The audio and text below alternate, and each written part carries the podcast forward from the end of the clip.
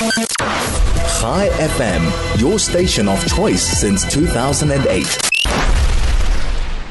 We're continuing this uh, conversation. We've been talking about, uh, firstly, whether South Africa um, has any va- validity in claiming that Israel breached the ruling of the ICJ during the distribution of food, the, the unfortunate situation, the terrible situation that took place when the food aid was being distributed on one of the occasions and people were killed. So We've spoken about the legal aspects of it, uh, but we also wanted to, to get a sense of what the alternatives are. We're starting to see uh, air airdrops being conducted by the United States, by Jordan, and uh, I wonder if that isn't the way that this can go. But uh, I, I, would imagine the cost is significantly higher. Um, it's a lot less organized. Well, let's let's find out what traditionally can be done, what has been done in other cases, and what the alternatives are. Dr. Elai Rettig is an assistant professor in the Department of Political Studies at Bar Ilan University. Uh, very good morning to you. Thank you for joining us. How are you? Good, Howard. How are you? I am well, thank you. Obviously, this this situation that took place last week very interesting on a number of levels. Obviously, the there's the legal side, who was really responsible responsible, the media reporting side. We've gone through and we've been looking at it for the last half hour and going through different aspects of it. But the one thing that we haven't really looked at or spoken too much about is what the alternatives are. This is a very very difficult situation You've got people that are desperate. You've got Hamas, who is a, a uh, evil, uh, for no lack of any other description, party still in control of some of the the aspects who have been stealing the food and reselling it. Uh, how, how does how does this move forward? How how can this be done in a different way? So it's uh, I agree. It's a very complicated situation. Um, there needs to be two separate it's, it's two separate problems. One is that most uh, gazans are currently in the north. Most i mean 1.7 million sorry are currently in the south um, near uh, the rafah crossing uh, near the border with egypt. And they are being provided with humanitarian aid. There's still infrastructure there and un organizations can get there and uh, and distribute the food. The problem is mainly in north gaza where it technically should be evacuated. There shouldn't be anyone there, but de facto there are uh, estimated around 300,000 people that are, are still there and they refuse to evacuate to the south. And it's very hard to get anything to them. There's no infrastructure, um, there's no uh, regular water supply or electricity in that area. Um, and there's no security forces making sure that there's orders. So uh, the only way to get there is either with uh, with the trucks or with airdrops. Now, when the trucks come in, because Hamas isn't there anymore, and because Israel doesn't want to secure the trucks itself because it's it's, it's a danger to the lives of the soldiers, then the trucks go in and just thousands of people swarm the trucks. Yesterday, they even killed one of the truck drivers, an Egyptian driver um, desperately trying to get to the food and the supplies before someone steals them, before mm. one of the criminal organizations over there. So there's a problem to how to secure these supplies and how to distribute them, mainly in the north. That's that's where the problem is. Now, one option is the airdrops, and we've seen the U.S. and other countries airdrop, but that's in terms of quantity of supply that you can get. Uh, uh, with airdrops is, is very limited. And also once it falls onto the ground you're not you're not really in control over who gets it and who distributes it.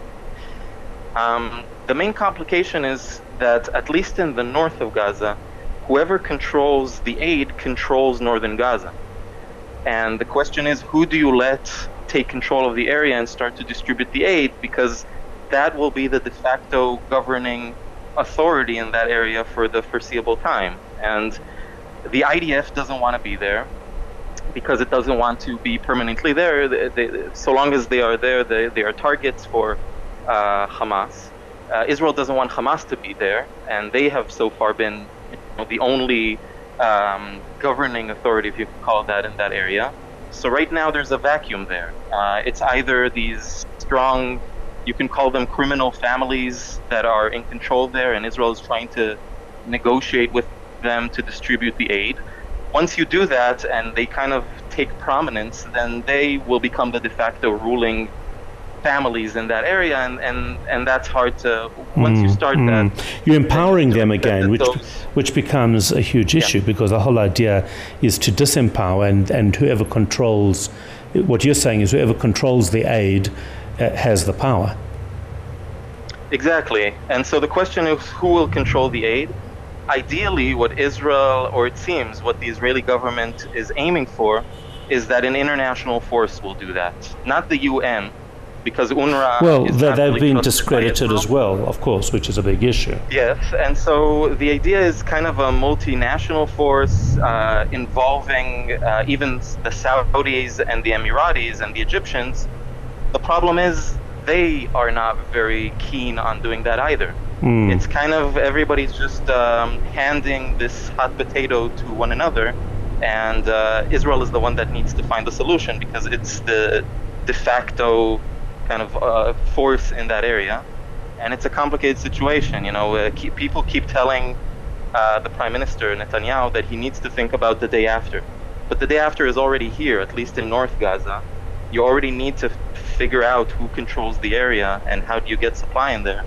Uh, you can't wait until the entire war is over because currently there are 300,000 people there. They refuse to evacuate, and you need to find a solution for them. So uh, that's where we are. So, what are we likely to see? Are we likely to, likely to see this whole combination? I think that's almost what you're describing is that it'll be tackled depending on the region of Gaza, depending on the situation at the time, it'll be tackled in different ways. Yes, and, and the question is who gets to decide that? And, you know, usually in things like that, the, the temporary becomes permanent. And, uh, if you allow Hamas to come in, the easiest solution is, or the quickest solution, is to just allow Hamas to come in and, and secure the aid in the north. But of course, Israel doesn't want that. Um, and and so, so, you have a problem. Um, on the one hand, the UN says we don't want Israeli soldiers in that area. On the other hand, they say, but we need Israeli soldiers to secure that area. This is not just a Gaza issue. This happens anywhere where there's a humanitarian crisis. Uh, whether it's in Somalia or Sudan or even after the tsunamis in South Asia 20 years ago, there's the issue of securing the humanitarian convoys. Um, and the question who secures them is, is much more complicated in the case of Gaza because there's a vacuum, because nobody is currently ruling there. And, um, and you need to find a solution for that. It, any solution you find for that will be a solution for northern Gaza in its entirety. Well. Mm, so mm. nobody wants to be too quick about it. Absolutely, very, very uh, interesting and uh, contemplative conversation. Thank you very much, uh, Dr. Elai Rettig. He is the assistant assistant professor in the Department of Political Studies at Bar Ilan University.